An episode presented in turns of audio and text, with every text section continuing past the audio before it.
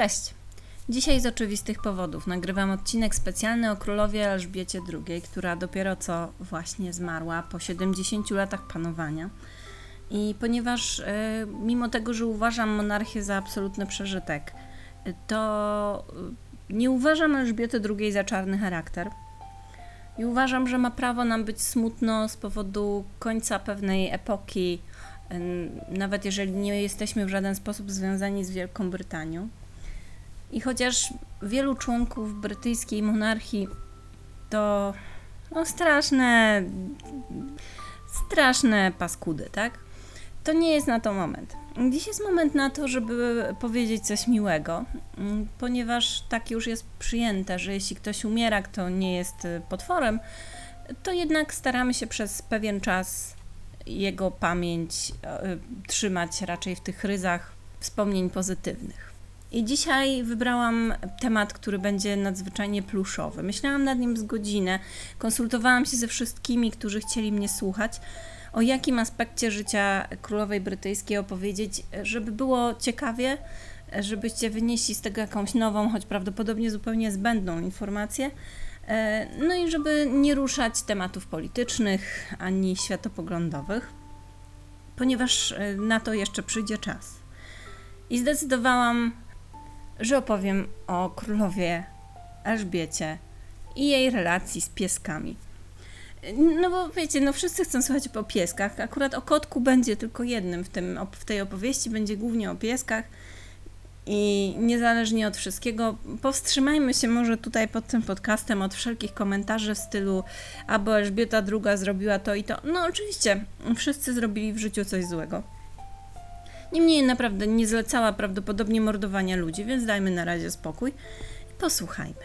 Posłuchajmy o pieskach. Wszyscy znają obraz Elżbiety II jako kobiety z psem marki Korgi. I Historia Elżbiety II i jej miłości do piesków korgi zaczyna się oczywiście w jej dzieciństwie, kiedy miała lat 7 i dostała od swojego ojca, króla, pierwszego korgi. Był to rok 1933, czyli było to jeszcze przed II wojną światową. I siedmioletnia Elżunia bardzo lubiła pieska koleżanki, który był psem korgi. I zapragnęła takiego i dostała takiego właśnie od ojca. Pies nazywał się Duki i zaczął królewską linię piesków korgi, kiedy skrzyżowano go z nieśmiałą suczką Jane. Ale do tego jeszcze dojdę. Królowa w ciągu swojego życia miała po, po, ponad 30 psów korgi E, do tego miała psy dorgi, które są mieszanką e, jamnika i korgi. I ta mieszanka powstała również na królewskim dworze, o tej mieszance też za chwilę powiem. Miała również psy myśliwskie, czarne labradory, które również bardzo lubiła oraz koker e, spaniele. Złośliwi mawiali, że Elżbieta nie kochała ludzi, bo ją za bardzo zawiedli.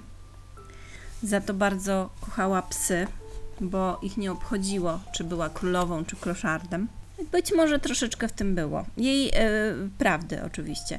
Jej e, zmarły mąż, książę Filip, nie przepadał za tymi psami. Mówił, że on zdecydowanie woli duże psy e, i wypowiadał się o tym kilkakrotnie. Także dlatego mm, niektórzy się śmiali, że być może nie lubi ich, ponieważ o ile mm, zgodnie z protokołem przed królową nie mógł kroczyć nikt, nawet książę Filip, tak psom wolno było oczywiście podążać na przedzie tuż przed królową i nikt im tego nie zabraniał. Księżna Diana czasami mówiła, że e, te psy królowej nazywała moving carpet, czyli poruszający się dywan, ponieważ e, opisywała taką kotłowaninę psów, które tuż pod stopami królowej poprzedzały jej wejście, tak jakby szła po ruchomym dywanie. Królowa sama nazywała pieski e, dziewczęta lub chłopcy, the girls and the boys. I nigdy, choć hodowała psy, e, choć rozmnażała swoje korgi, jest całe drzewo genealogiczne tych piesków, to nigdy żadnego z piesków nie sprzedała. Zostawał, zostawały one e, na zamku albo rozdawała je rodzinie i przyjaciołom. Jeśli chodzi o to, czy królowa bardziej lubiła psy niż ludzi, znane są opowieści, kiedy o tym, e, że na przykład ktoś z członków jej e, dworu stracił żonę i dostawał gotowy, wydrukowany liścik kondolencyjny, a gdy stracił psa, dostawał długi list napisany odręcznie przez królową z wyrazami współczucia. Ale nie tylko tak, nawet wśród y, przyjaciół i rodziny bywały takie przypadki, bo na przykład Patricia Mountbatten, bardzo stara przyjaciółka rodziny królewskiej, wysłała kiedyś królowej kondolencje po tym, jak y, w wyniku przez pogoni przez gromadę myśliwskich psów y, królowej matki zresztą, y, ulubiony korgi królowej utopił się, zapędzony do jeziora. I w odpowiedzi na kondolencje, które napisała Patricia do królowej, dostała od niej czterostronicowy list, w którym nie tylko królowa dziękowała za pamięć i o to, za to, że ktoś docenił jej ból po śmierci psa, ale także opisywała swoją żałobę po piesku. Żałoba po psie jest czymś oczywiście w moim mniemaniu zupełnie normalnym, bo psy stają się członkami rodziny, ale jeśli porównamy do tego sytuację, że Patricia Mountbatten w 1979 roku, już po wypadku z tym pieskiem, w wyniku zamachu zmarł syn, Nikolas. Królowa milczała. W jej imieniu kondolencje napisał książę Filip. Więc jest tu pewna nierównowaga. Koniuszy królowej, królowa także kochała konie, w ogóle bardzo kochała zwierzęta. Y, koniuszy królowej mówił osobiście, że woli, królowa woli zwierzęta od ludzi, poza wszystkim tyle nie gadają. Korgi z królową e, przebywały wszędzie. Jeśli królowa podróżowała między pałacami, podróżowały z nią, niezależnie od tego, czy podróżowała helikopterem, pociągiem czy limuzyną. Kiedy były święta, od królowej dostawała, dostawały pieski, oczywiście zgodnie z brytyjskim zwyczajem, skarpety wy, wypełnione prezentami. I choć pałac Buckingham ma 775 pokoi, to korgi głównie spały w komnacie prywatnej królowej. Prywatnych apartamentach, królowa nie ma tylko jednej komnaty, y, gdzie miała specjalny właśnie korgi room, pokój dla korgi, gdzie miały y, wprowadzony, to był zwyczaj zresztą przez królową matkę, która y, sprawiła, że wszystkie psy królewskie miały wiklinowe koszyki na podwyższeniu, żeby, wiecie, pieskom przeciągi nie przeszkadzały i własne srebrne miseczki z wygrawirowanymi imionami. Częścią rutyny królewskiego życia było wyprowadzanie psów, co królowa robiła osobiście zazwyczaj, przynajmniej dopóki była wystarczająco mobilna, a to było praktycznie prawie do samego końca, do ostatnich lat co prawdopodobnie trzymało też królową w dobrej formie, także może warto mieć psa, żeby z nim wychodzić na spacer. Ale też królowa uważała, że jej czas z psami jest czasem tylko dla niej. Być, być może dlatego też y, bardzo te psy kochała, bo wreszcie nikt nic od niej wtedy nie chciał. I kiedy ona zajmowała się psami, a zajmowała się nimi osobiście, osobiście je czesała, na przykład y, była zawsze przy karmieniu, jeżeli tylko mogła, to, e, to nikt nie mógł jej przeszkadzać. Podczas przymiarek krawieckich, które, których królowa miała zawsze bardzo dużo, no bo z oczywistych względów, e, sama osobiście, dopóki mogła się jeszcze schylać, zbierała magnesem spadające szpilki, by zwierzęta nie pokaleczyły sobie łapek. A przy wyjściu do ogrodów przylegających do pałacu Buckingham zawsze leżały E, szmaty i ręczniki, którymi służba wycierała pieskom łapy po powrocie ze spaceru. Zresztą pieski na zewnątrz w ogrodach miały swoje małe pałacyki, do których mogły wejść, kiedy przebywały na zewnątrz. Królowa codziennie po południu karmiła e, pieski swoją specjalnie przygotowaną dla nich karmą, a psy nigdy nie jadały karmy z puszek, miały przygotowaną przez psiego dietetyka, to również królowa matka wprowadziła ten zwyczaj i przez weterynarza E, przygotowaną specjalnie karmę, jadały w srebrnych miskach, tak jak mówiłam. To była specjalna ceremonia, która zaczynała się od tego, że królowa Elżbieta dzwoniła w specjalny dzwoneczek. E, karmienie w razie dobrej pogody odbywało się na tarasie, a podczas deszczowej pogody wewnątrz pałacu na dywanie wtedy układano zieloną plastikową folię, na której pieski jadły, bo piesków było dużo i pieski brudziły, no więc to akurat chyba wszyscy rozumiemy. I tam lokaje stawiali właśnie pieski, psie miski. Karma, karmę królowa osobiście nakładała z wielkiego naczynia, E, a pies, e, e, służba miała za zadanie podnieść korgi, jeśli się za bardzo kotłowały, przestawiać przy miskach, ewentualnie odsuwać, że można było im dołożyć więcej.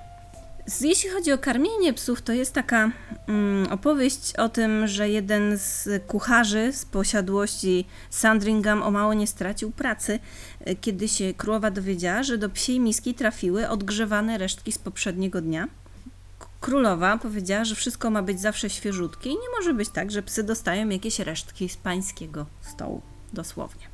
Ale jeśli chodzi o rodzinę, która wypowiadała się na temat relacji królowej z psami, to opowiadano tak, że, jest, był, że królowa miała the dog mechanizm, to znaczy mechanizm, psi mechanizm, to znaczy kiedy sytuacja była trudna, mm, królowa szukała wsparcia w psach, ale także dosłownie e, pokazywała wszystkim, że w pewnym momencie jest niedostępna z powodu jakiegoś problemu, uciekając niejako na spacer z psami.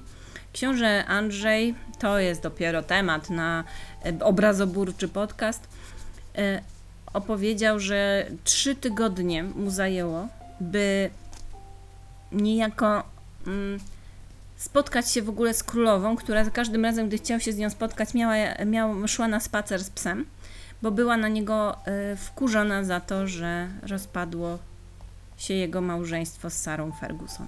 Ale y, nie chcę tutaj robić z niej potwornej egoistki, która zajmuje się tylko psami, bo nie. Psy służyły także innym. To znaczy, ona potrafiła y, używać swoich psów, y, by pomagać innym przezwyciężyć trudności, bo jest parę takich relacji na ten temat, e, a jedna, która mnie poruszyła strasznie, bardzo mnie wzruszyła tak naprawdę, to jest relacja e, lekarza, mm, doktor nazywa się David Knott. Opisał, jak e, został zaproszony na lunch do królowej, do Buckingham Palace, zaraz po powrocie z Aleppo, w którym, jak wiemy, cały czas trwa wojna w Syrii i miał bardzo poważny PTSD, czyli był straszliwie straumatyzowany tym, co działo się w Aleppo i nie radził sobie w czasie tej rozmowy z królową. Miałaby ona być zaszczytem, ale e, nie był w stanie opowiadać o niczym, bo wciąż bardzo cierpiał po powrocie z powodu wspomnień z Aleppo. I królowa wyczuła to i powiedziała do niego: Well, shall I help you? I kiwnęła na służbę, która wprowadziła na ten lunch korgi i wyszła. I nagle korgi znalazły się pod stołem, e, służba wyszła i królowa siedziała z doktorem Nottem, otworzyła puszkę psich biszkoptów i doktor Not opowiada, że po prostu siedzieli w milczeniu i przez 20 minut w czasie tego lunchu z królową karmili pieski. I mówił, że bardzo mu to pomogło i mnie to strasznie wzruszyło. I na pole tego wzruszenia e, taka prywatna opowieść, ponieważ obecnie mam w domu bardzo dużo kotów. E, mam konkretnie sześć kociąt, bo przybłąkała się do mnie ciężarna kocica i okociła. Oczywiście uprzedzając komentarze, które na pewno się pojawią, tak, wysterylizujemy ją, ale Czasem, kiedy mam trudny moment, kotki są wciąż jeszcze małe, y, schodzę do nich i po prostu na nie patrzę i jest coś takiego w takim bezpośrednim kontakcie ze zwierzętami sprawia, że człowiek staje nagle twardo nogami na ziemi i odzyskuje kontakt. Wydaje mi się, że królowa to wie i że jej życie mimo wszystko w pewnym sensie bywało bardzo trudne i trudno ją winić za to, że y, odnajdowała ukojenie w kontakcie ze zwierzętami. Wracając do życia codziennego w pałacu, mm, szczekanie korgi w pałacu było zawsze oznakiem, że, oznaką, że na korytarzu pojawi się królowa, bo zawsze poprzedzało jej pojawienie się. Stąd było takie powiedzenie, zresztą jest ono tytułem jednej z książek o ym, brytyjskiej monarchii. Nie w obecności korgi. Not, no, not in front of the corgis, co oznaczało, że nie mów teraz nic, bo idzie królowa. Królowa podobno lubiła zawsze do, dokarmiać psy nawet podczas oficjalnych kolacji kąskami ze stołu. Y, Lubiła przerwać rozmowę, jeśli y, pies ją zaabsorbował. To był taki ludzki rys, wydaje mi się. Choć na przykład nawet królową korgi kiedyś pogryzły, kiedy próbowała je rozdzielić, y, bo wdały się w bójkę między sobą i to był rok 92 i królowej trzeba było założyć szwy, bo psy ją w ferworze walki po prostu ugryzły. I choć królowa mówiła zwykle, że nie przypada za kotami, zanim ją zlinczu, zlinczujecie, to no, e, musicie też dowiedzieć się, że królowa może i mówiła, że nie przypada za kotami, ale koty e, w pałacu oczywiście bywały w celach zawodowych, ponieważ gryzoni tam nigdy nie brakowało.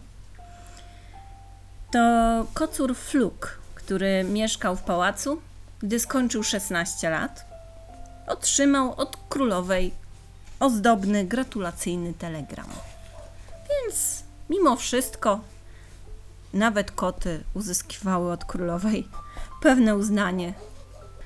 I z kotami ani z psami przede wszystkim nie wolno było żartować. To znaczy, nie tolerowała żadnych dowcipów robionych psom. Uważała, że one tego nie rozumieją, do tego mogą doprowadzić do krzywdy zwierzęcia. I raz pracę stracił służący, który dla żartu dodał trochę whisky do jedzenia czy wodę piesków korgi, a potem obserwował, jak się zataczają. I oczywiście stracił pracę. Tu się akurat zgadzam, bo mógł im zrobić zwyczajnie krzywdę. Alkohol nie jest dla psów. I teraz, tak jak mówiłam, królowa mm, hodowała własne y, korgi, to znaczy rozmnażała je z namysłem i miała tak y, naprawdę linię królewskich psów. Skończyła jednak ten y, proceder, jak to się nazywało, bo tak jak mówiłam, ona nigdy psów nie sprzedawała w 2015 roku, ponieważ yy, była zdawała sobie sprawę z własnej śmiertelności. Uznała, że nie chce, żeby psy ją przeżyły. W razie jakby zmarła, to nie chciała, żeby psy cierpiały po jej śmierci. I y, hodować korgi przestała. Zostawiła sobie tylko już wtedy posiadając stare psy, bo w 2015 roku dorosłe. Jednakowoż, kiedy zmarł y, książę Filip, to czyli nie tak dawno temu, w zeszłym roku, królowa od księża, księ, księcia Andrzeja, od swego syna dostała y, małego, małe szczeniaczki korgi w kwietniu 2021 roku które uznano, że przyniosą jej ukojenie w bardzo trudnym czasie i prawdopodobnie przyniosły. E, choć może nie chciała tych psów przeżyć, bo jak wiemy, przeżyła, to wiemy, że trafią one do rodziny, którą znają, więc psy nie zostaną oczywiście bez opieki. Kiedy psy umierały, były chowane na terenie królewskich rezydencji, zwykle Sandringham, i miały swój własny cmentarz, który założyła jeszcze królowa Wiktoria, kiedy zmarła jej suczka marki, marki rasy Coli w 1887 roku i królowa osobiście e, projektowała nagrobki dla wszystkich swoich piesków. I teraz wracając do innych psów niż korgi, jak mówiłam, e, pojawiła się rasa dorgi.